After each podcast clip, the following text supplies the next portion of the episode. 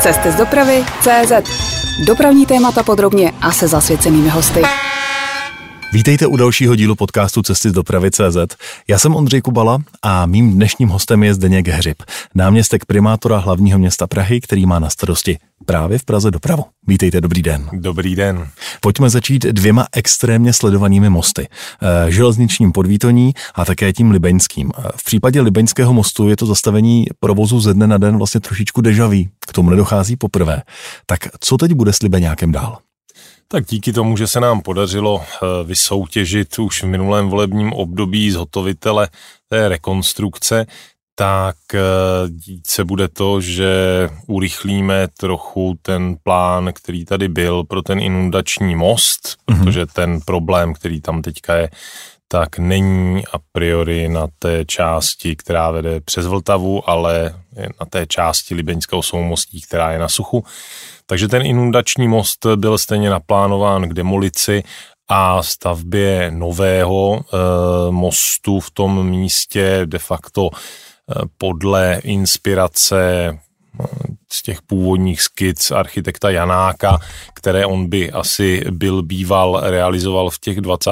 letech minulého století, kdyby ta technologie byla tehdy nějak jako rozvinutější, ale eh, protože to prostě stavělo z toho prostého betonu, tak, eh, tak tehdy to prostě nešlo. To znamená, eh, tam vznikne mm, to, co můžete vidět na těch krásných vizualizacích, které už proběhly médií, akorát kvůli tomu, té, té nečekané události se to prostě stane o pár měsíců dříve. A půjde ho nějakým způsobem provizorně, a teď promiňte, jsem like, podepřít, spevnit, nebo cokoliv jiného, aby se tam do té doby, než začne ta novostavba, vrátil provoz?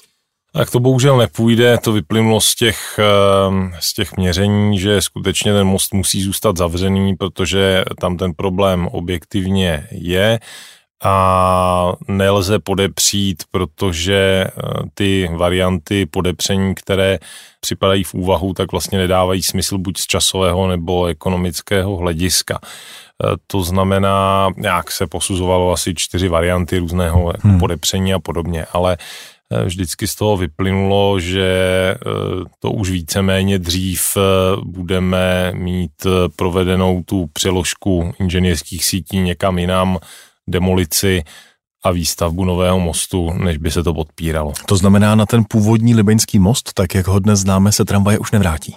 Tak na ten eh, inundační most tramvaje teďka nemohou, bohužel, to je potvrzené. Já jsem rád, že se nám podařilo tu situaci odchytit dřív, než došlo k zřícení toho mostu a je pravda, že to se podařilo právě díky unikátnímu modelu, který byl vytvořený při přípravě té plánované rekonstrukce. Díky tomu se podařilo identifikovat ty mrazy jako ten základní problém toho mostu. Tam prostě, jak je to ten největší oblouk z prostého betonu ve střední Evropě, tak eh, tam prostě ten mráz, obecně ty teplotní změny mají na ten most velký vliv a on eh, se hodně posouvá, to znamená, je tam jako velká vůle v tom mostu podle, podle aktuální teploty. Takže když se udeřili ty tvrdé mrazy, tak eh, jsme tam poslali tu endoskopickou kontrolu a ta právě zjistila eh, nějaké vysunutí těch plechů v tom kloubu mostu. Jaký je tedy aktuální termín zahájení prací na rekonstrukci celého toho libeňského soumostí?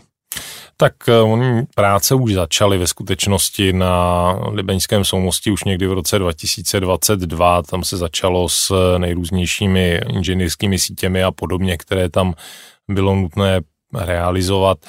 Eh, takže tam už se začalo s tím vysoutěženým zhotovitelem, ale ty uzavírky, kterých by si asi lidé všimli nejvíce, tak ty byly naplánované původně až někdy na příští rok. Tak eh, tohle je věc, která bude prostě urychlena o několik měsíců, protože uzavírka už tady je kvůli tomu havarijnímu stavu toho inundačního mostu, který se měl stejně bourat, protože bylo vyhodnoceno, že ten se prostě zachránit nedá. Nestratila v případě Libeňského mostu Praha strašně moc času? Já když se podívám zpátky nějakých, možná to je sedm let, tak byla připravená novostavba mostu, širšího, většího. Potom přišel Adam Scheinher, který i svoji politickou kampaň vlastně postavil na to ne, jde to opravit, zachráníme Libeňák.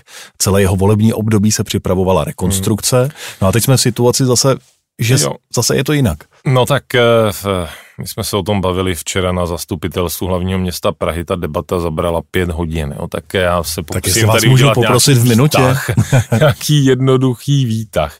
Tak na, odpověď na vaši otázku, zdali se ztratila e, spousta času eh, v minulých letech, tak na to odpověď je jednoduchá ano, za těch posledních vlastně od roku, od 90. let se ví, že ten most je ve špatném stavu, protože on vlastně teď On byl postavený v 1928 k desátému výročí eh, vyhlášení Československé republiky, takže teď mu bude 96 let, jestli to počítám správně, za tu dobu vlastně eh, se do něj nešáhlo eh, nějak víc, takže to samozřejmě na tom mostě vidět je. Takže už v 90. letech se vědělo, že je tam nějaký problém, Byly tam různé fáze přešlapování na místě z nejrůznějších důvodů v těch, eh, v těch minulých desetiletích. Eh, prostě buď to nebyl připravený projekt, nebo nebyly peníze, nebo zrovna ministerstvo kultury zkoumalo, jestli to náhodou není kulturní památka a podobně.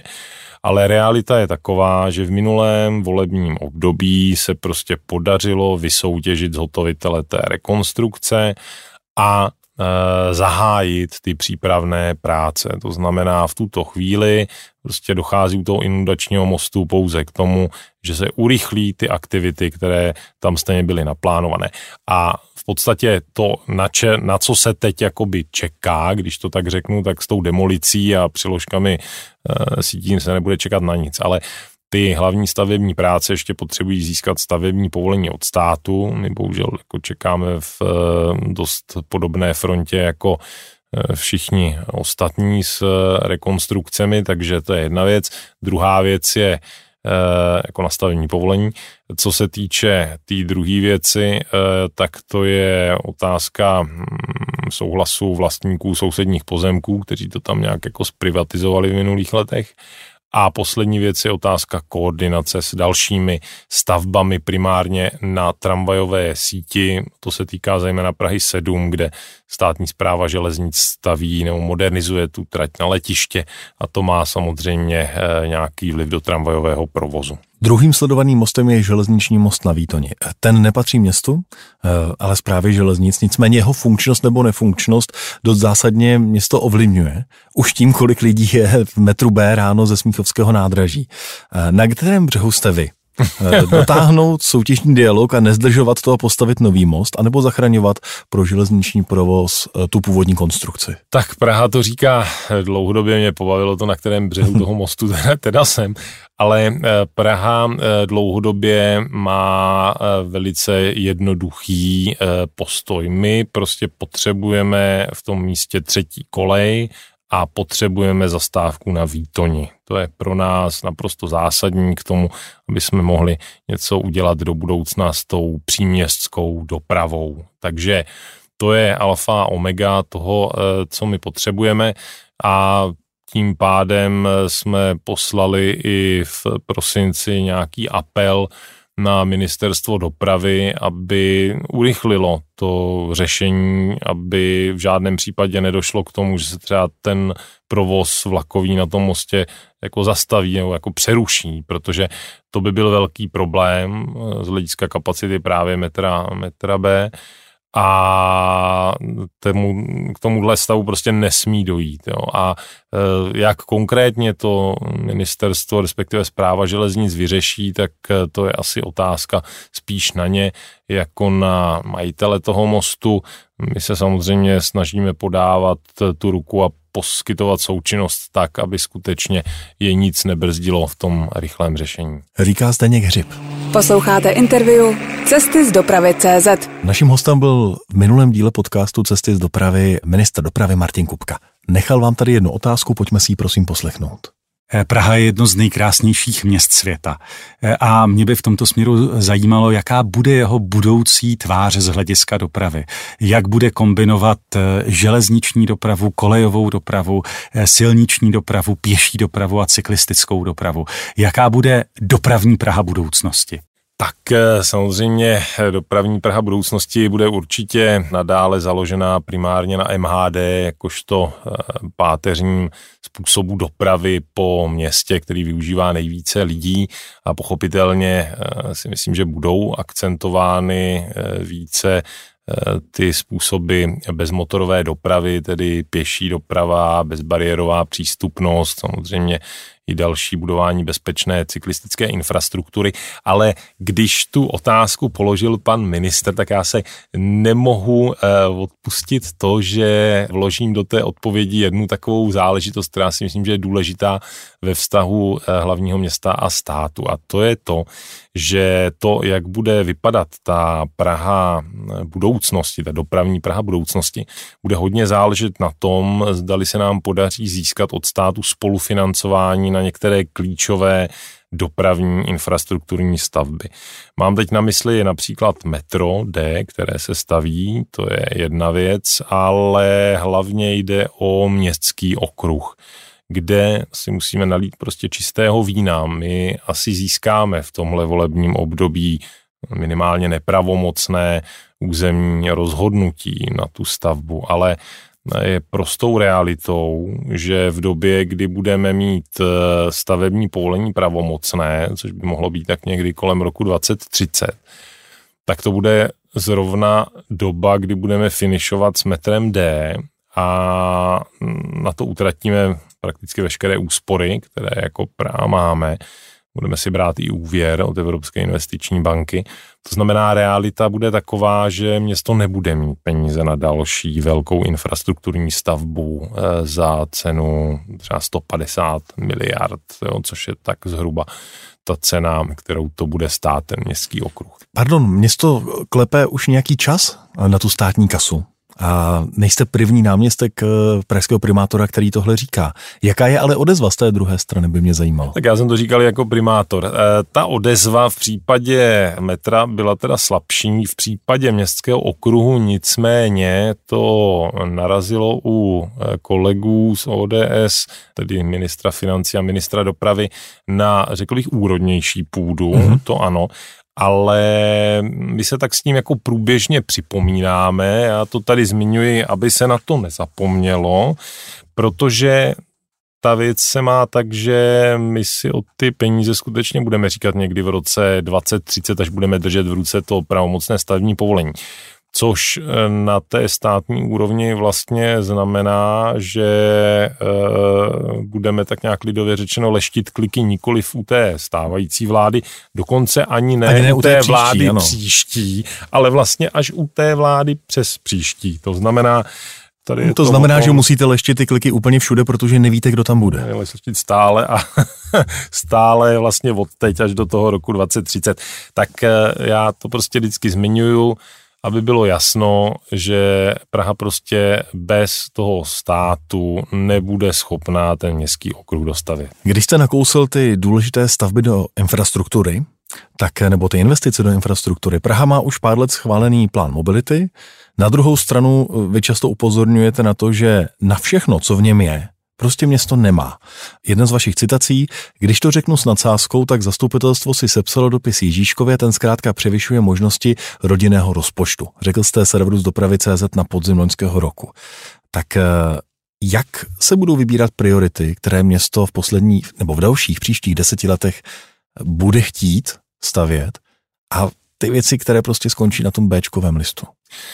Tak ta terminologie o dopisu Ježíškovi souvisela s tím, že ještě nad rámec právě plánu držitelné mobility vznikl ještě i další seznam prioritních dopravních staveb. Nicméně, ale ono je i jisté, pardon, že vám do toho skáču, že ani na to, co obsahuje plán mobility, to město nemá. Ano, a momentálně se nacházíme v procesu aktualizace akčního plánu, plánu držitelné mobility, což jsou vlastně, vlastně to můžeme představit jako takovou tabulku těch věcí, co se teda bude realizovat prostě se škrtá. financemi do jednotlivých let. A to řešíme právě v těchto dnech, protože hmm. ona by měla být vydána ta aktualizace, řekněme někdy v červnu tohoto roku. To znamená, ta debata nás nepochybně čeká i v rámci koalice. Eh, my máme v programovém prohlášení napsáno, že eh, preferujeme MHD, chceme preferovat, eh, to znamená z mého pohledu je to nějaká jasná instrukce mm, pro to i jak se chovat k té alokaci finančních hmm. zdrojů a ono to teď jako mm, dá se říct odpovídá, protože samozřejmě největší peníze se lí do metra D, to je stavba, které víme, že bude stát 100 miliard, tedy když jsme to stavbu zahajovali před pár lety, tak eh, se uvažovalo s inflací 2%, no tak to už teď asi každý, kdo čte noviny, tak nějak jako tuší, že tohle úplně splněno nebude, takže to nepochybně bude od tu inflaci drahší. Ale to je teda první věc, no a potom samozřejmě boom tramvajových tratí a, a to, že jsme teď nedávno vysoutěžili dvě stanových tramvají tichých, nízkopodlažních s antikolizním systémem a klimatizací pro Prahu, tak eh, to jsou další peníze, které investujeme do hromadné eh, dopravy. No a včera na zastupitelstvu jsme schválili tu rekordní investici do nejenom automatizace metra, ale hlavně nákupů vozů na metro D, ale také obnovy vozového parku na těch dalších linkách, kde nám jezdí ještě ty staré, byť modernizované, ale ty staré, dalo by se říct, sovětské vagóny. Teď jste vyjmenoval moc zajímavý list toho, na co město chce mít. Na druhé straně je list toho, co město bude muset asi obětovat. Eh, vím, že můžete teď odpovědět, že ta tabulka se přeci teď aktualizuje v rámci aktualizace plánu udržitelné mobility, ale vydáváte zadání. Tak eh, co bude na tom listu toho, co obětujete? Tak já bych byl nerad, eh, abychom obětovali ten rozvoj MHD, to je zásadní záležitost, protože my se snažíme motivovat lidi, aby jezdili MHD víc a nechali ty silnice, když taky volné pro lidi, kteří tím autem nezbytně nutně jet potřebují, ale v rámci toho usnesení, kterým jsme schválili tu zakázku mm-hmm. za 86 miliard vlastně na nákupy těch nových vlaků pro metro D a do budoucna teda i metro C, které by mělo projít tou automatizací, čímž se vlastně spustí ten proces obnovy, protože ty obnovy těch vozů na těch dalších linkách metra, protože ty Siemensy, co teď jezdí na, na C, tak se přesunou někam na Ačko nebo na Bčko a ty vozy z A, B ty půjdou prostě už pryč, protože tam se už ekonomicky nevyplatí je udržovat v provozu.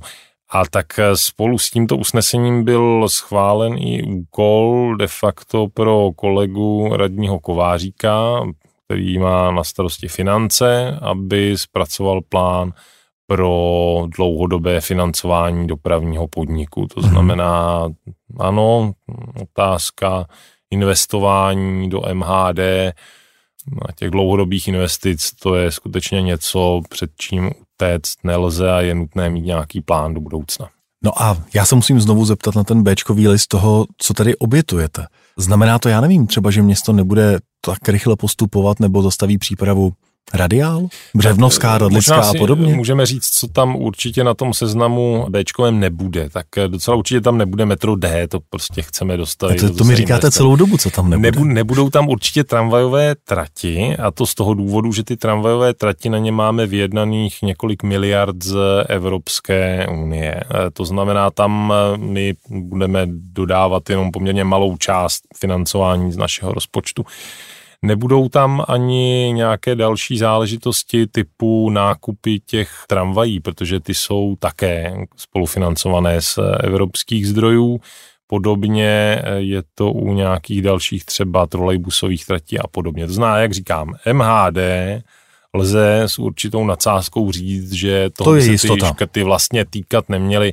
Eh, z těchto důvodů. Buď to, protože to je vysoká priorita, nebo protože tam máme z minulého volebního období se tam vyjednal eh, spolufinancování z evropských fondů, takže to je, eh, to je bezpečná záležitost.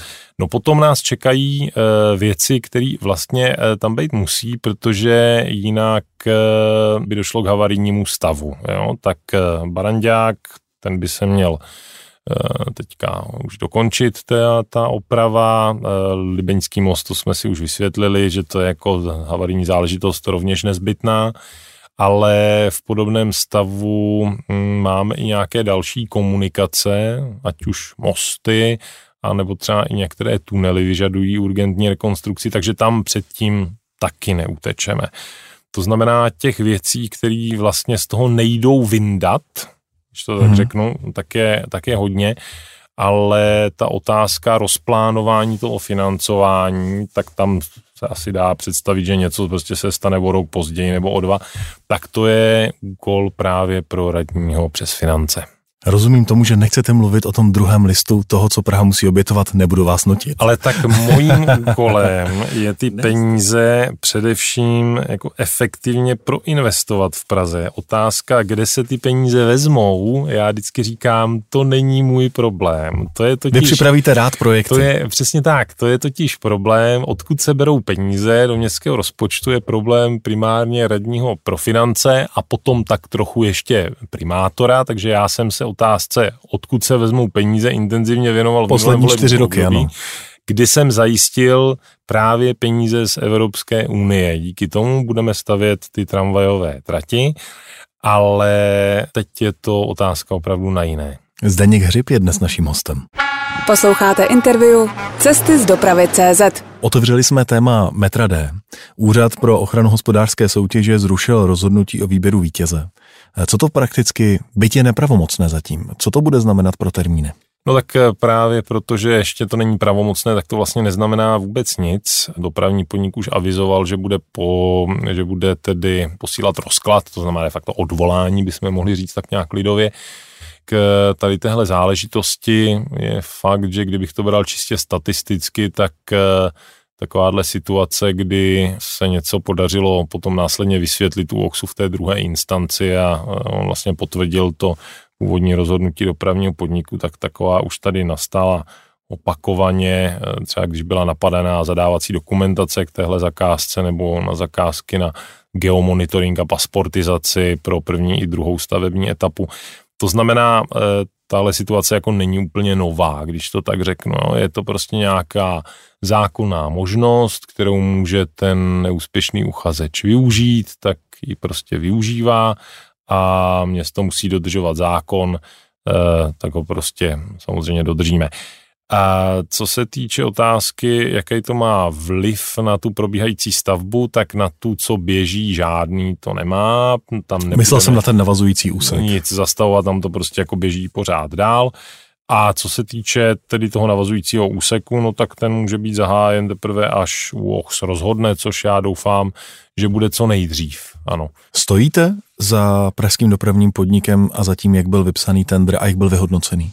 Tak eh, Odpovědnost za tu zakázku je primárně na vedení dopravního podniku, tedy představenstvu v čele zejména s eh, generálním ředitelem Petrem Vitovským. On na to má samozřejmě navázány ty takzvané KPI, na ty manažerské cíle, na to, aby eh, to metro D opravdu postavil. To znamená, tady samozřejmě eh, je nutné vyčkat těch pravomocných rozhodnutí, než by se vyvozovaly nějaké důsledky ale co se týče toho jako dalšího průběhu, tak eh, prostě musíme počkat na UOHS. Mě zajímal váš postoj, jestli za nimi stojíte.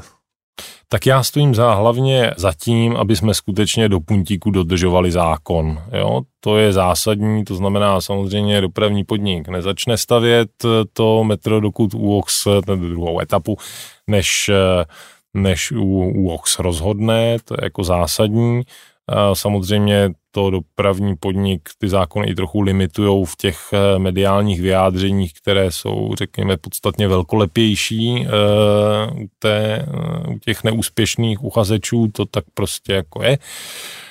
A můžeme jenom prostě počkat a doufat, že UOX rozhodne co nejdříve. A na můj návrh v pondělí schválila rada to, že eh, proběhne interní hloubkový audit eh, těch eh, referencí, tak jak byly vyhodnoceny u těch uchazečů, což je vlastně to, co nějakým způsobem u toho vyslovil pochybnost u OHS.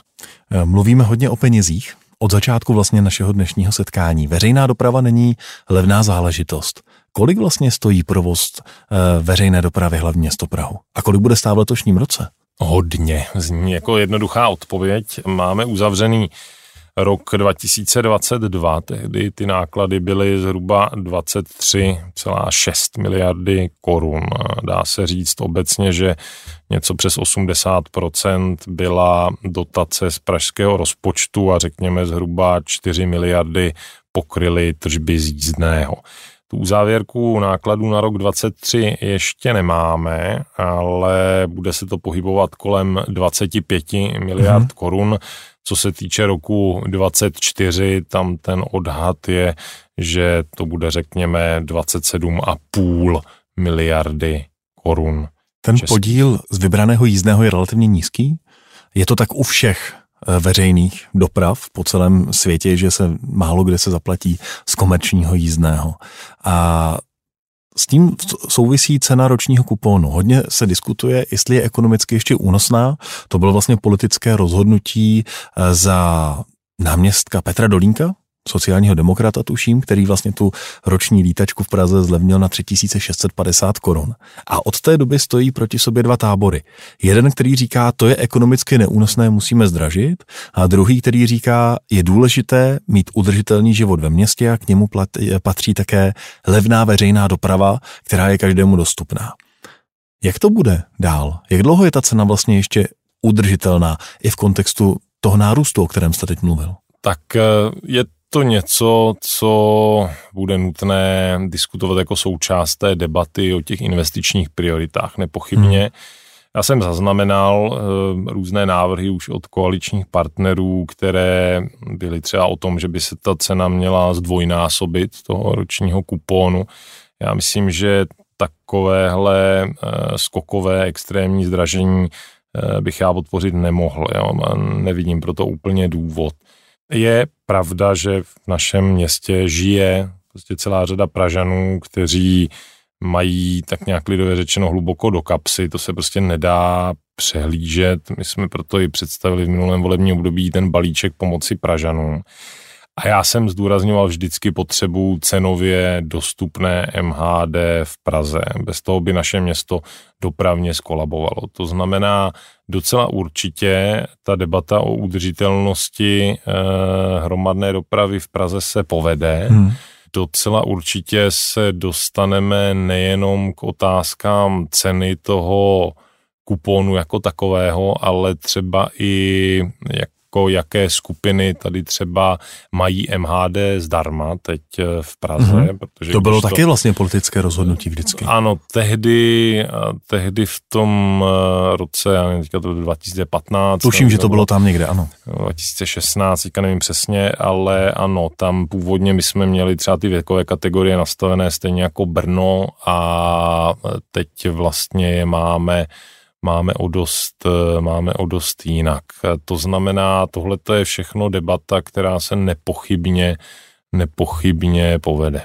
Eh, městská hromadná doprava po té finanční stránce nebo i po té stránce rozsahu dopravní nabídky má v historii, když se člověk ohlédne za sebou, tušná léta i hubená léta.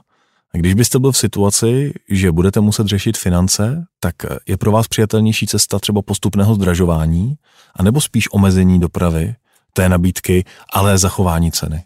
Jo, eh, co se týče omezování spojů, tak tady to je za mě jednoznačně ne ne. No, my chceme docela určitě udržet tu kvalitu MHD, která je samozřejmě určená více faktory, ale docela určitě tam spadá ta frekvence spojů a samozřejmě také to, že jezdí včas teda, ale eh, tohle, tohle je záležitost, která je pro mě naprosto klíčová. Říká Zdeněk Hřib. Posloucháte interview Cesty z dopravy CZ. Nakousli jsme už v našem povídání tramvajové tratě, trolejbusové tratě. Říkal jste, že i vzhledem k financování nebo spolufinancování z Evropské unie je to položka, která rozhodně z toho městského rozpočtu v dalších letech nezmizí. Tak eh, pojďme se na některé z nich eh, podívat. Dvorecký most se staví, má drobné spoždění, nicméně ten začátek roku 2025 platí? Začátek roku 2025, to bylo myslím eh, zhruba jsme ho zařájovali na podzim 2022, jestli se nepletu. To znamená, tehdy to mělo být eh, nějakých eh, ty necelé tři roky a teď už to vypadá, že to spíš bude tak ty tři roky a možná nějaký měsíc k tomu. To znamená, spíš si myslím, že se tady bavíme o přelomu let 25-26. A ty důvody jsou známé prostě v momentě, kdy tady stavíte Eh, most se základy v tom korytě řeky, tady v tom extrémně složitém eh, geologickém terénu, tak prostě vás tam vždycky čeká nějaký překvapení, i když uděláte dopředu ty geoprůzkumy, jako se to stalo tady, tak prostě vrtnete o pár metrů vedle a, a, a je tam překvapení. Takže tady došlo k eh, tomu, že se musel řešit nový způsob založení a došlo i k prodloužení toho harmonogramu. Tramvajová trať na Václavském náměstí má zhotovitele vysoutěženého, začíná se připravovat. Jak to ale bude třeba s tramvajovou tratí do Malešic, anebo na Habrovou přes nákladové nádraží na Žižkově? Tak, co se týče tramvajové trati Olšanská Habrová, tak tam teďka probíhá jednání k zajištění společného povolení stavby.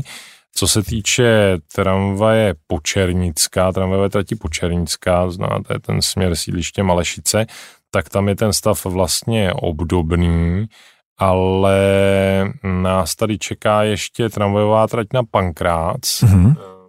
Posunutí až k poště postupnou salámovou metodou? Ano, tak eh, ono je to nezbytné, protože my budeme muset na nějakou dobu eh, uzavřít výstup v stanici Pankrác a to prostě protože se tam bude napojovat D na C. A to nejde dělat za provozu, to znamená, my budeme muset eh, prostě tam do té doby dotáhnout tu tramvaj, protože prostě mm, tam nebude ten výstup z metra. To znamená, to je další tramvajová trať, ta bude asi nejdřív a pak jsou tady ještě další tramvajové tratě, jako třeba ta na Strahov, případně Libušnové dvory, kde je to opět ve stavu, že probíhá jednání k zajištění společného povolení stavby. Společně se středočeským krajem si poprvé chcete vyzkoušet také tramvaj za hranice Prahy, tady do Zdib, ale o té se v dopravních kruzích říká, že nabírá spoždění. Ano, ta tramvajová trať do Zdib je společným projektem se středočeským krajem. Vlastně by se dalo říct, že my si to vyřešíme na straně Prahy a oni si to vyřeší na území středočeského kraje. Dle mých informací je tam asi nějaká komplikace s projednáváním eh, toho územního povolení na území právě toho středočeského kraje. To je záležitost, která skutečně měla být už dřív, ale je to prostě věc, která se zkomplikovala těmi povolovacími procesy. Tedy běží to dál, ale pomalej, než se čekalo. Bohužel ano. A jak to bude s lanovkou? Eh, z Podbaby do Bohnic? Ta klanovka ještě... Eh, ještě nemáme, žije ta myšlenka? Není finální verdikt eh, v rámci EIA zatím, eh, byť je tam třeba posudek, který dopadl negativně.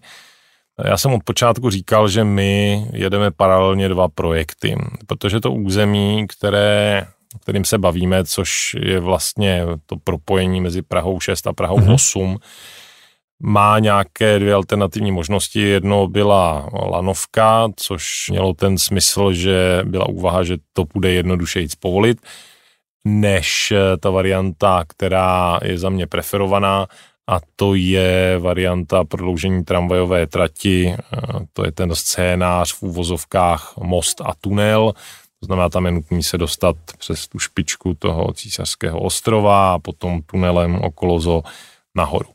Bohnicím.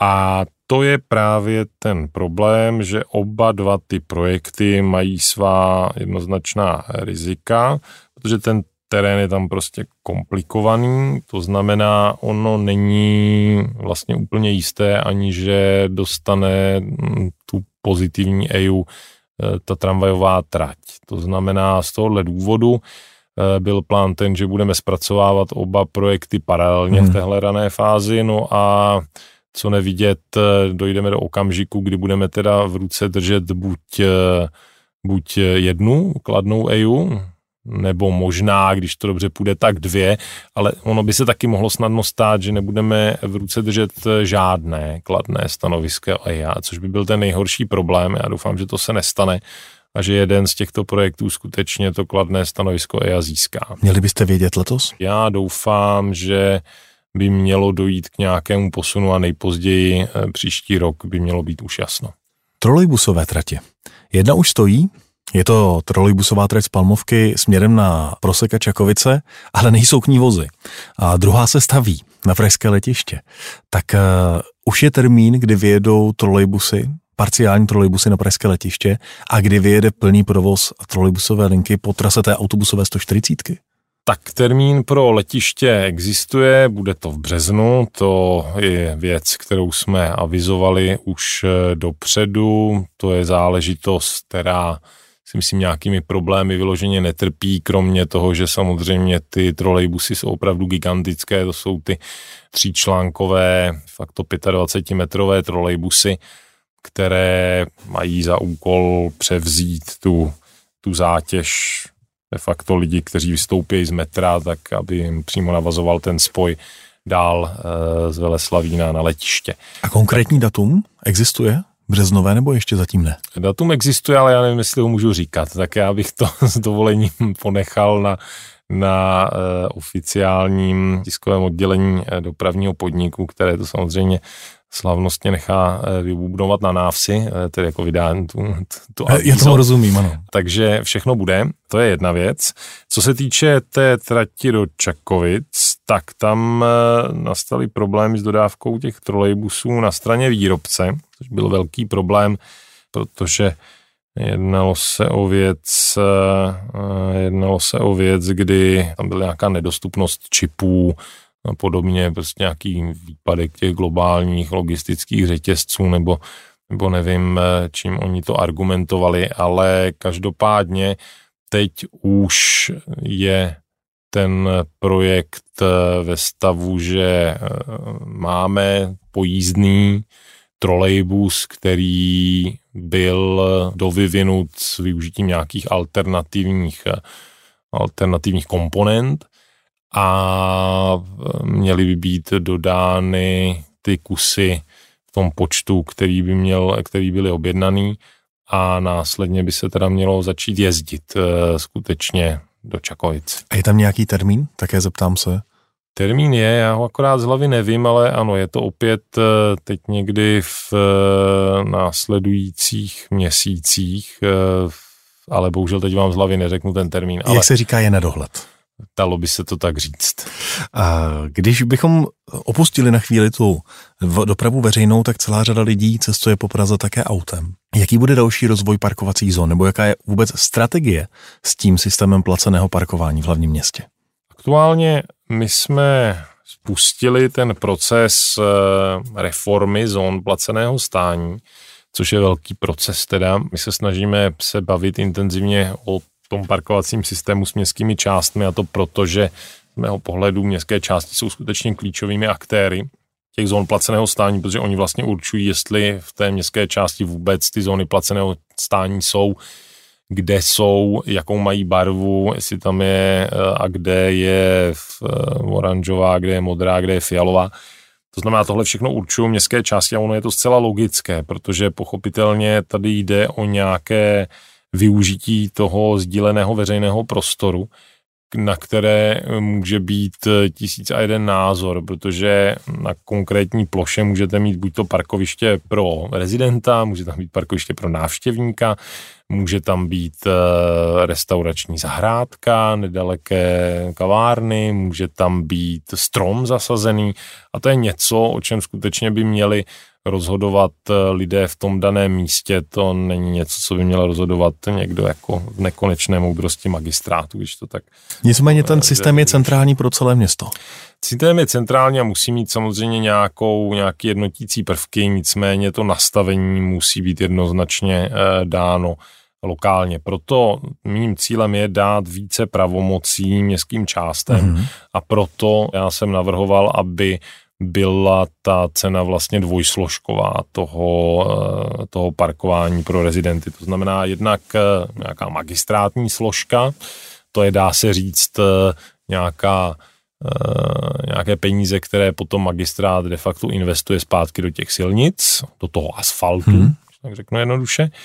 No a potom je tam ta složka té městské části, kterou já vnímám primárně jako regulační, to znamená, městská část si může určit i ty takzvané malé oblasti, eh, to znamená, že nekupujete si to parkovací povolení na celou, celé území městské části, ale třeba jenom na třetinu.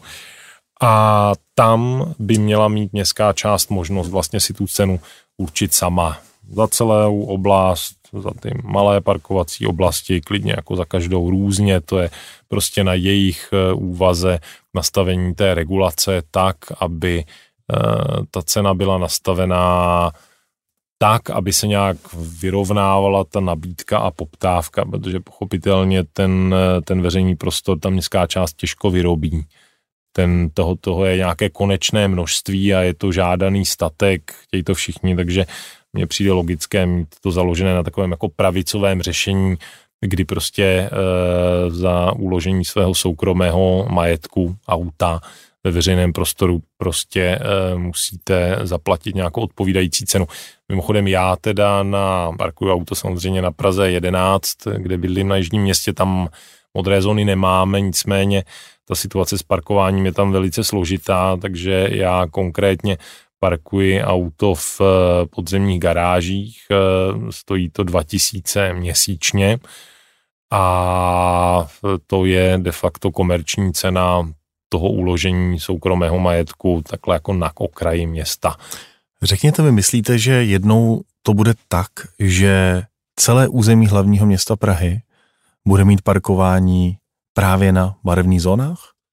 No tak z mého pohledu by to bylo poměrně logické, protože eh, prostě jak jsem zmiňoval, to je nějaký veřejný prostor, a pokud má sloužit k uložení soukromého majetku, tak si myslím, že je nutné uplatnit takový klasický eh, pravicový způsob, nebo můžeme tomu říct princip eh, řádného hospodáře ze strany města, že prostě eh, za to vybere ten de facto nájem, jo. Hmm. Není, není to nájem jako formálně, nějaký poplatek, ale, ale je to naprosto, naprosto logická záležitost. Směřuje to tam tak směřuje to podle mě k tomu primárně, že my dnes opravdu dotujeme to parkování vlastně ještě víc než tu hromadnou dopravu, když se nad tím zamyslíte. Jo. Já jsem tady mluvil o tom, že komerční cena na kraji Prahy je třeba 2000 korun za to jedno auto. Když se podíváte třeba na Prahu 10, když jsem bydlel dřív, tak tam je třeba z těch nákupních center, který nabízí v těch svých podzemních garážích, že si tam můžete pronajmout eh, dlouhodobé parkování, tam to stojí, pokud vím, 3000 korun na, na měsíc. To znamená, za rok byste zaplatil 36 tisíc korun. A když to srovnáte s eh, tou cenou, kterou zaplatíte na Praze 10 eh, za to parkování ve veřejném prostoru, což eh, řekněme, že je teda těch 1200 korun, tak eh, vám dojde, že vlastně ta dotace na, ten, eh, na to parkování, kterou vy vlastně máte od města oproti té komerční ceně, je více než třeba 95%. Já to hmm. neumím úplně jako takhle rychle spočítat, ale mám za to, že se bavíme o zhruba co, 3%, že vlastně 1200 z 36 tisíc, no nevím, šel jsem na medicínu, abych nemusel dělat matematiku, ale je to prostě neuvěřitelná míra dotace na tento typ uskladnění soukromého majetku ve veřejném prostoru. Jo? Když byste chtěl uh, si uskladnit na ulici svoji starou Almaru, tak tuhle dotaci nedostanete. Ale Já se snažím jenom ukázat na tom, že když jsme tady před chvilkou mluvili o tom, že město intenzivně dotuje MHD a ta dotace je třeba něco přes 80%, tak ta dotace, kterou my dáváme na parkování veřejném prostoru, je ještě vyšší, paradoxně. Jo? A tohleto, tohleto je záležitost, která se prostě bude muset změnit, protože tohle není dlouhodobě udržitelné. Znamená to zdražení parkování v ulicích? To znamená, že docela určitě bude nutné zdražit parkování v ulicích. Má to nějaký termín pracovní? E, zatím ne, protože ta diskuze v koalici stále ještě běží. E, já bych byl rád, aby jsme to měli vyřešené tento rok, ale a jsou nějaké pracovní termíny, že by to třeba mělo vejít v platnost eh, do třeba konce září a podobně, ale respektive na začátku října, ale je to záležitost, kdy se nám podaří eh, dojít k té, k té dohodě, zejména na tom ceníku. Teď, jak říkám, probíhá to jednání s městskými částmi, připomínkuje se primárně ta struktura, ono je tam kolik novinek, Eh, kromě toho už jsme eh, schválili dvě úpravy, které s tím trochu souvisí a to je tedy konec parkování zdarma pro elektromobily a zrušení těch takzvaných přenosných parkovacích oprávnění. K tomu dojde na konci tohoto roku. To je záležitost, kdy my samozřejmě jako město budeme nadále podporovat elektromobilitu, ale jinými způsoby než tím parkováním zadarmo, protože ten elektromobil, opět je to váš soukromý majetek, zabírá na té ulici stejné místo jako jako ten diesel, takže eh, je logické, že za parkování bude platit. Rozumím tomu, že říkáte, že o těch cenících se právě teď diskutuje, ale řádově ta představa města, to dlouhodobé uskladnění mého osobního automobilu v ulicích Prahy eh, by měla já poskočit teďka, okolik? Já vám teďka tu cenu nemůžu říct, protože, jak jsem zmínil, tam dojde ke změně vlastně toho systému výpočtu, kdy ta část toho poplatku bude určena přímo tou městskou částí. Já vím, že jako, to, to je zvláštní, ale prostě... Ne, realita, rozumím tomu, vysvětlil jste to. Eh, realita je taková, že prostě ty městské části by měly mít eh, více regulačních možností v této oblasti. Ještě bych se rád zastavil u jedné myšlenky a to je spoplatnění eh, vjezdu pro automobily do centra města. Docela zajímavé bylo sledovat, co udělali zákazy vjezdu na Praze 1, během, eh, během noci. Ty se objevily a zmizely stejně tak rychle, jak se objevily. Eh, je něco takového vlastně průchodné, spoplatnit vjezd do toho nejužšího centra města? Tak co se týče těch, těch zákazů vjezdu na, na dlouhou a podobně, tak to je záležitost, kterou si na místních komunikacích řeší přímo městská část eh, Praha 1, tak to je... Ne, ale bylo zajímavé, jakou diskusi ale to ano, a já rozumím, vyvolalo. Že to, že to vyvolá A to byl jenom zákaz vjezdu do centra v noci. Ono to spoplatnění vjezdu do centra vyvolává také diskuzi nepochybně. Ono to směřuje k tomu, že my máme v programovém prohlášení rady, pro kterou teda hlasovala celá rada, tak máme, že omezíme zbytný tranzit na Smetanově nábřeží a Malé straně. No, to je záležitost, která se měla řešit už dávno, vlastně s otevřením Blanky.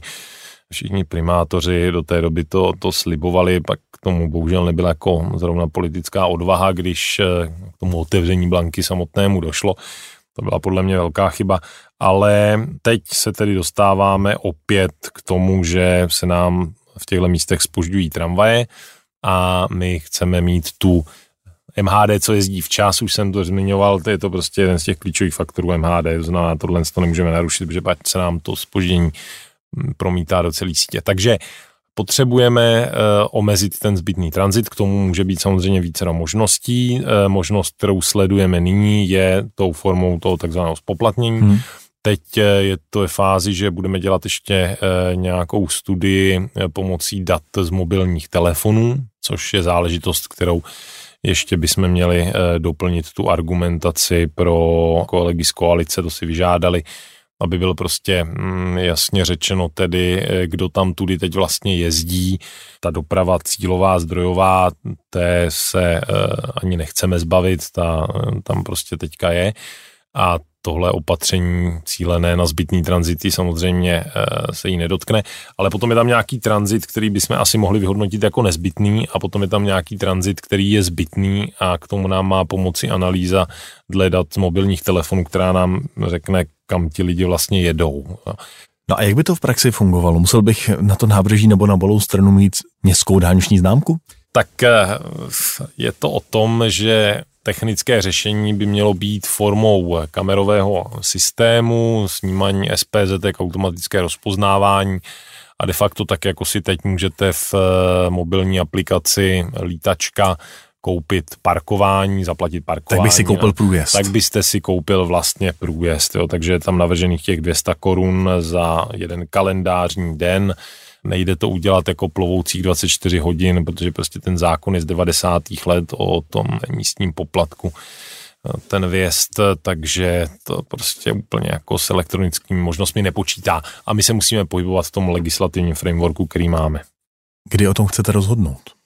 Tak já bych byl rád, aby jsme to také vyřešili dohromady s tou reformou těch zón placeného stání. Čili do září. To znamená, de facto je tam stejný termínový eh, harmonogram předpokládaný teda jako, eh, jako u toho zón placeného stání, ale opravdu to záleží na dohodě v koalici. Říká náměstek primátora hlavního města Prahy, Zdeněk Hřib. Cesty z dopravy CZ a dotazy čtenářů. Pojďme se podívat na otázky, které vám zaslali naši čtenáři. Těch komentářů bylo ke čtyřem stovkám, otázek jsem napočítal něco mezi 250 až třemi stovkami. Tak tady je výběr některých z nich. Vojta se ptá, dobrý den pane náměstku, v Praze jsou nyní dvě autobusové linky, které jedou část trasy po dálnici. Linka 100 z letiště a linka 125 ze Smíchovského nádraží na Háje. Je v plánu zavést další autobusové linky, které by propojily různé a důležité body skrz rychlejší cesty, jako jsou třeba tunely na Pražském okruhu, anebo ten městský okruh, to znamená Strhovský tunel, Blanka a podobně? Tak aktuálně to v plánu není a to z vícero důvodů. Eh, především jde o to, že v těch tunelech eh, dochází poměrně často k regulaci. To znamená, že to by nám kazilo eh, ten jízdní řád a, jak jsem říkal, ta dochvilnost MHD je, je zásadní záležitost. Za druhé do některých tunelů, eh, mám na mysli třeba Strahovský tunel předtím, než proběhne jeho kompletní rekonstrukce, tak nemůžeme linky MHD vůbec pustit. No a poslední faktor je otázka toho, kolik máme řidičů autobusů, který už kterých nemá nikdo dost. Poměrně nedostatek, chybí nám nějakých 150, 150 eh, lidí, takže to se samozřejmě supluje přes časy a teď by teda bylo možné tu linku e, takhle někde jako zavést se všemi těmi omezeními, co jsem říkal, leda za předpokladu, že bychom někde jinde tu linku zrušili, což jaksi v tuto chvíli nejde. Roman se vás ptá, proč po zaplacení jednorázové jízdenky dostanu kus papíru? Ostrava, Londýn a spousta dalších měst to umí už bez něj. Pokud to sabotuje Ropit, máte jako zástupce jednoho z největších členů integrované dopravy přeci dobrou pozici to změnit. Jo, on to vyloženě nikdo nesabotuje. To je záležitost, eh, kde prostě my se tady pohybujeme v nějakým jako dědictví, které tady eh, bylo, technologické dědictví mám na mysli, kdy prostě ten systém je nějak založený a pokud chcete změnit eh, ten způsob odbavení, tak vy musíte vyměnit ty hm, terminály, třeba na kterých se to kontroluje, vlastně v celém tom eh, integrovaném systému, jo, což nejsou jenom eh, vozidla dopravního podniku, to jsou taky třeba vlaky zprávy, že eh, českých, českých dráh. A nejenom těch, protože ano, máte novou linku vysoutěženou od Regio, že to za chvíli. tak, jsou tam i další dopravci i na té autobusové síti a podobně. To znamená, ten systém je jako hodně komplikovaný a prostě ten, ten systém PIT zasahuje poměrně daleko mimo hranice Prahy. A to je prostě problém. To znamená, mm, momentálně, pokud chcete čistě bezpapírové odbavení, tak já doporučuji využít mobilní aplikaci Lítačka, tam to de facto taky zaplatíte přes kartu, eh, papírek nedostanete a je to to, s čím ten systém pracovat umí. Prostě u těch eh, automatů, co jsou v eh, tramvajích, potažmo v autobusech, tak prostě tam se udělalo historicky nějaké jako rozhodnutí, který teď nelze jednoduše změnit. Eh, čtenář zmínil organizátora Ropit. Eh, tohle je vlastně věc, nad kterou se podivuje celá řada lidí i z Evropy, že máme jeden systém pražské integrované dopravy, ale dva organizátory. Ropit pro Prahu a integrovanou dopravu z Českého kraje pro ten vnější provoz nebo pro ta vnější pásma. Hodně se diskutovalo spojení těch dvou organizací. Je to na pořadu dne? V tuto chvíli ne, tam je spousta eh, důvodů, která je daná prostě administrativním rozdělením Prahy a středočeského kraje. Ano, my na to narážíme při nejrůznějších situacích, které eh, ve městě jsou. Doprava není jediná oblast, jsou to i záležitosti spojené třeba s územním plánováním a podobně, ale prostě uh, musíme se nějak naučit žít s tím, že... Že jeden systém má dva objednavatele. Že tady máme nějaké sousedy a s nimi se prostě musíme nějak jako uh, domlouvat, tak zatím uh, ta domluva se daří já bych to neviděl tak dramaticky. Marek se vás ptá, kdy zahájíte výstavbu Rohanského mostu. Dojde na něj vůbec? Rohanského mostu eh, technická zpráva komunikací zadala eh, VUT Brně zpracovat multikriteriální hodnocení na tři varianty mostu. Tam se totiž mm-hmm. ještě stále neví přesně, kudy ten most povede. Mm-hmm. A podle toho, co eh, vypadne z tohoto vyhodnocení, tak se pak připraví samozřejmě harmonogram dalšího postupu. Pochopitelně tam bude i nějaká část participace s, s lidmi a podobně. To znamená, my jsme teďka skutečně na začátku. Nicméně počítá se s ním? Do budoucna určitě, ale jak říkám, ještě se neví vlastně, eh, ví se, že to jmenovat Rohanský most, ale neví se, kde vlastně bude. Tak eh, dejme tomu ten čas. Martina by zajímalo, jestli máte nějaký plán, co udělat s nelegálním parkováním automobilů na chodnicích. Tak tohle je záležitost, která jde primárně za gestcí bezpečnosti, kterou nemám na starosti já, ta je pod primátorem. Nicméně obecně já se na tom snažím tak nějak jako participovat, takže eh, jsou tady teď dvě aktivity, které běží paralelně, které si myslím, že směřují k řešení tohohle problému. My principiálně potřebujeme eh, především eh, přestat dotovat ve městě odtahy vozidel, Teď, eh, to je dotovaná záležitost. Teď bohužel, prostě protože ty odtahy... Já, mě, když, mě když odtáhli v Praze auto, já měl pocit, že jsem to dotoval teda celé sám. No, no tak to jste měl velice špatný pocit, protože momentálně skutečně každý odtah vlastně město dotuje. To je dané tím, že poslední update té vyhlášky proběhl před eh, zhruba no, více než deseti lety, asi mm-hmm. před 12 lety, kdy se hm, tou vyhláškou určuje cena těch odtahů takže ta je prostě neaktuální, tahle je nutná zvýšit. Eh, já budu určitě prosazovat zvýšení takové, aby to eh, město už nedotovalo vůbec, tím pádem nebudeme omezovaní nějakou jako kapacitou těch hmm. odtahů, že by, jako se říkal, nemůžeme odtahovat víc, protože bychom za to museli víc platit, tak ne. Jo. Takže se bude odtahovat víc. Takže je, ano, podle mě se musíme vrátit třeba na pětinásobek odtahů hmm, rozumím. toho, co děláme teďka. On to tak dřív bylo. A druhá věc, která je nezbytná k tomu, aby jsme mohli víc odtahovat, je upravit legislativu. To já jsem už předjednával s ministrem dopravy Martinem Kupkou, takže předpokládám, že by to mělo proběhnout. Je to o tom, že momentálně, když stojíte na chodníku, tak tam má strážník nebo policista vyhodnocovat, zdali tvoříte či netvoříte překážku na eh, provozu na pozemní komunikaci, což jako v momentě, kdy tam je třeba metrový průchod okolo, hmm, tak je se sporné. argumentuje, že jako no, projede tam i kočárek, takže to vlastně jako není e, překážka a tak podobně. Dostáváme se prostě do interpretačního problému, ty správní úřady prostě jako řešit nechtějí. To znamená, snaha je říct, jakékoliv ilegální parkování znamená, že to vozidlo může být odtaženo. A to, že se nebude odtahovat za banality, je poměrně jednoduché, protože eh, jako, když zvládnete odjet dřív, než přijde ta odtahovka, tak to jako můžeme říct, že to je, to je v toleranci. že dostanete jenom tu pokutu v úvozovkách. Jo. A potom nedojde k tomu odtahu, ale když prostě tam stojíte dlouho, eh, že už zvládne přijet i odtahovka, naložit vás a, a furt nic, tak, eh, tak to asi bylo už významné. Čtenář, který se podepsal jako JK, píše, že ještě za minulého pražského vedení se mluvilo o zvýšení rychlosti na některých tramvajových tratích až na 80 km v hodině.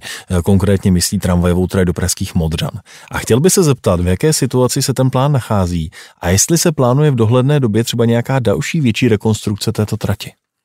Tak o té rychlosti eh, se bavíme docela určitě na té plánované tramvajové trati do Zdib, o kterou mm-hmm. jsme se tady už dneska bavili. Eh, co se týče toho, té tramvajové trati na jihu, tak eh, tam tedy by mělo, až se dokončí to prodloužení trati z Libušek Novým dvorům a bude se tam jezdit těmi novými tramvajemi, tak v úseku od hasičské stanice Modřany po sídliště Libuš bude možné jezdit těmi 70 km v hodině. Jinak teďka teda, teďka je třeba reálně vyznačená ta rychlost mezi Černým koněm a Belárií, 70 km za hodinu, ale tam je problém z důvodu zimního lomu kolejnic, tak to bude odstraněno při nejbližší krátkodobé výluce. To znamená, tam se zpomalí opět. No, eh, tam je ale problém ještě v tom, že v tom úseku je plánovaná ještě dostavba nové zastávky Hodkovičky, takže jako reálně tam ta rychlost 70 km Nedává smysl. vlastně nebude. Rozumím tomu. Juraj se ptá, jestli plánuje Praha významněji pokročit s rozšiřováním nástupních ostrůvků, například na Staroměstské, kde je dnes situace pro cestující už neúnosná. Ano, staroměstská rozšíření ostrůvku je rozhodně v plánu, akorát ono to úzce souvisí s tím spoplatněním centra, eh, respektive s eh, tím omezením toho zbytného tranzitu protože eh, momentálně, když bychom ještě více omezili ty auta v tomhle lokalitě, tak oni se začnou ještě víc skládat na ty koleje. Hmm. To nám ještě víc zpomalí ty tramvaje a už to jako úplně skolabuje. To znamená nejdřív spoplatnit, to znamená, a potom rozšířit ostrůvek. Nejdřív je nutné jakýmkoliv způsobem vyřešit to omezení zbytného tranzitu. Ano, spoplatnění je teď ta, eh, ta možnost, kterou eh, já navrhuji ale klidně to může být jinak, tam je jako více možností, potom se budeme bavit v koalici a potom je možné dělat eh, tyhle ty záležitosti. A existuje nějaký projekt městský na to rozšiřování ostrovku? Teď jsme probrali jenom staroměstskou, ale těch míst, která mohou být pro chodce riziková, je víc? Ano, to jo. E, ono to probíhá často formou takzvaného taktického urbanismu, to znamená v momentě, kdy e, se v nějakém místě objeví, že tam musíte třeba rozkopat silnici kvůli plynovodu, tak se zjistí, že ve skutečnosti to nevede k dopravní apokalypse, když jste zavřeli jeden průz ze dvou a tím pádem je možné tam rozšířit e, třeba právě ten tramvajový ostrůvek. Tohle proběhlo například v případě zastávky na Biskupcově, že prostě... Tam jste se fotili s Adamem Scheinherem. do, ne, to nebylo s Adamem Scheinherem, na Biskupcově jsem se fotil se zástupci Prahy 3, který to výrazně podporovali. Tak to se omlouvám, ale fotil jste se tam. A fotil, fotil, ano, to byla ta fotka s tím eh, čtyři muži a duhový deštník, eh, takže to si, to si pamatuju, ale to byla záležitost, kdy skutečně i zástupci městské části usilovali o to rozšíření, protože jsou tam ty základ, základní škola tam je a velký pohyb chodců, mnoho nehod a podobně.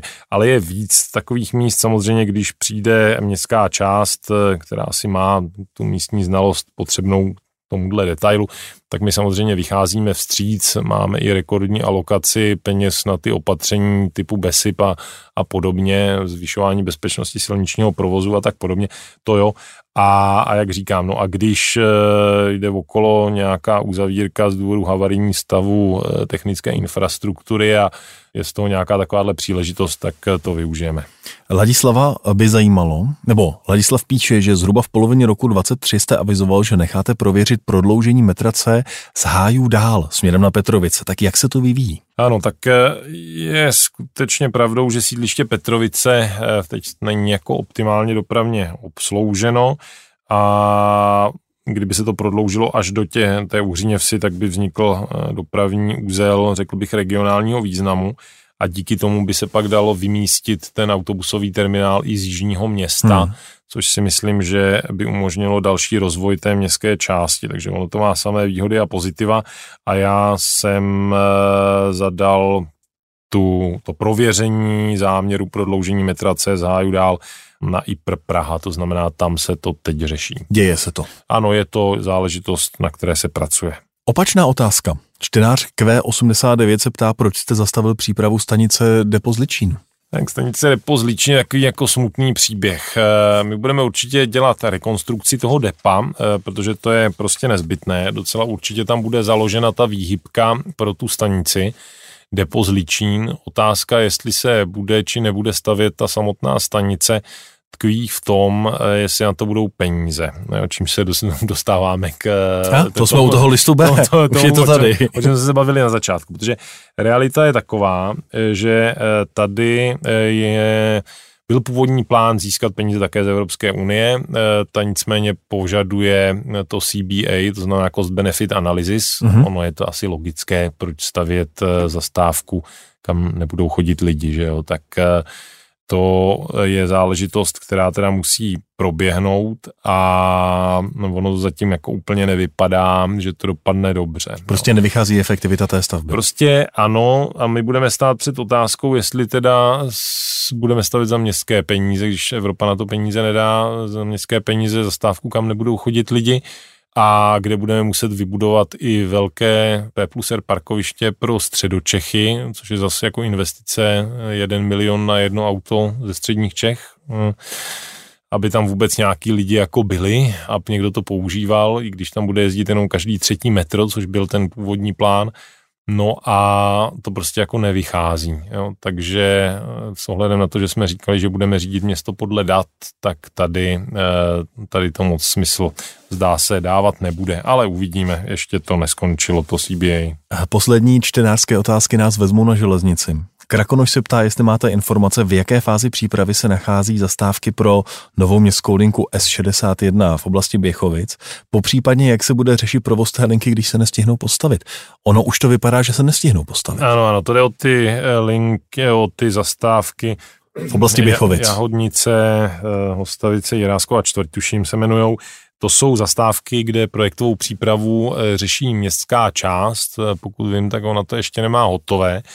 Každopádně eh, v tuto chvíli je teda jisté, že ty zastávky v prosinci 2024 nebudou. Eh, to znamená, ta linka eh, S61 bude muset být vedena jinudy. Na to bude hm, jednání mezi Ropinem a zprávou železnic. Teď to reálně vypadá, že teda ta linka pojede z Vršovic přes hlavní nádraží a Libeň ale je nutné vyřešit, aby byla proto dostatečná kapacita trati. To znamená odklon, než budou zastávky. To znamená odklon, než budou zastávky, ano. Otázka Tomáše, jaké jsou možnosti postupu rekonstrukce kladenské trati v úseku Davice Veleslavín. Z obou stran se intenzivně pracuje na projektové přípravě a dokonce je ve výstavbě. Zpráva železnic hovoří o roku 32, no tak jak to vidí hlavní město Praha? Tak já bych také byl rád, aby to bylo eh, do roku 2032 nejpozději. My do té doby, než se stát zmodernizuje tu železnici, tak zavádíme na tom eh, úseku od Veleslavína na letiště. Ty velkokapacitní, ty velkokapacitní trolejbusy? trolejbusy, mm, až eh, potom ty koleje tam budou, tak ty trolejbusy i to vedení zbalíme a namontujeme ho nejspíš jako náhradu 136 Eh, což je jako taky eh, velice vytížená eh, autobusová linka. No a promiňte, ale když vidíte, jak se postupuje na té trati na letiště stavbou, tak myslíte, že ještě ty trolejbusy nakonec budou dojíždět tu životnost někde jinde ve skutečnosti? Tak já, jako pokud se podaří zprávě železnic stihnout ty plánované termíny, tak, tak by to ještě mělo klapnout, no.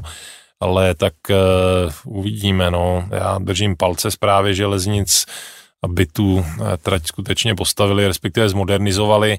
No, vlastně na Praze 6 velká část eh, těch kolejí jim povede v tunelu, takže ono to vlastně bude takový, dalo by se říct, jako metro na letiště, i když to nebude to Ačko, ale zase to bude pohodlnější a rychlejší.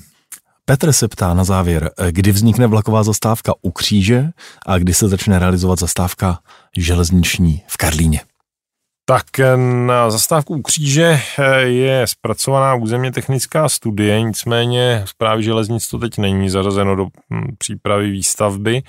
A není taky vyřešeno, kdo by to financoval v tuto chvíli, to znamená, tam ten termín v tuto chvíli určený hmm. není. A město to platit nechce? No, dostaneme se znovu k tásce. A tam už těch, jsme dnes byli. Těch, tam už jsme dneska byli, no tak já bych samozřejmě byl rád, aby ta zastávka vznikla, ale jako bude nutný nějak ty investiční priority poskládat. Co se týče zastávky Praha Karlín, tak ta se teďka prověřuje v rámci té studie proveditelnosti železničního úzlu Praha, kde se má teda určit, jak to vlastně bude poskládané i na tom hlavním nádraží a podobně. Takže to ještě není dokončená ta studie, eh, takže není ani teda schválená. Nicméně předběžný harmonogram výstavby počítá s těmi tunely eh, železničního úzlu Praha někdy předběžně v roce 2042 za předpokladu, že na to budou peníze. Ano, tam už jsme dnes držím, byli. A tam už jsme byli, ale tohle jsou státní peníze státního rozpočtu, takže já držím státu peníze, aby peníze byly a 2042 teda, aby to klaplo. Vy jste politik, pane náměstku. To znamená, že vlastně ten čas, eh, který máte k tomu, abyste něco změnil nebo něco posunul, je jasně definovaný volbami. Protože nikdy nevíte, co bude dál. Tak eh, v tom současném volebním období, když si představíte, že jste na konci, co byste opravdu chtěl, nebo za co byste si řekl, tak a to jsem rád, že se mi povedlo. Jo. Tak eh, toho bude asi vícero. Tak to nej. To nej. Já věřím, že se podaří dotáhnout to, že bude pokračovat nadále výstavba metra D a že bude před dokončením tramvajová trať na Václavském náměstí. Na to se těšíte nejvíc? Já myslím, že jo, protože to jsou stavby, kterých řekl bych si, je použije velice pravděpodobně velká část Pražanů, takže všichni chápeme, že to jsou investice do hromadné dopravy, kterou tady všichni používáme. Tak ať se vám to podaří. Zdeněk Hřib byl dnes naším hostem, díky moc. Díky za pozvání a nashledanou. Cesty z dopravy CZ. Dopravní témata podrobně a se zasvěcenými hosty.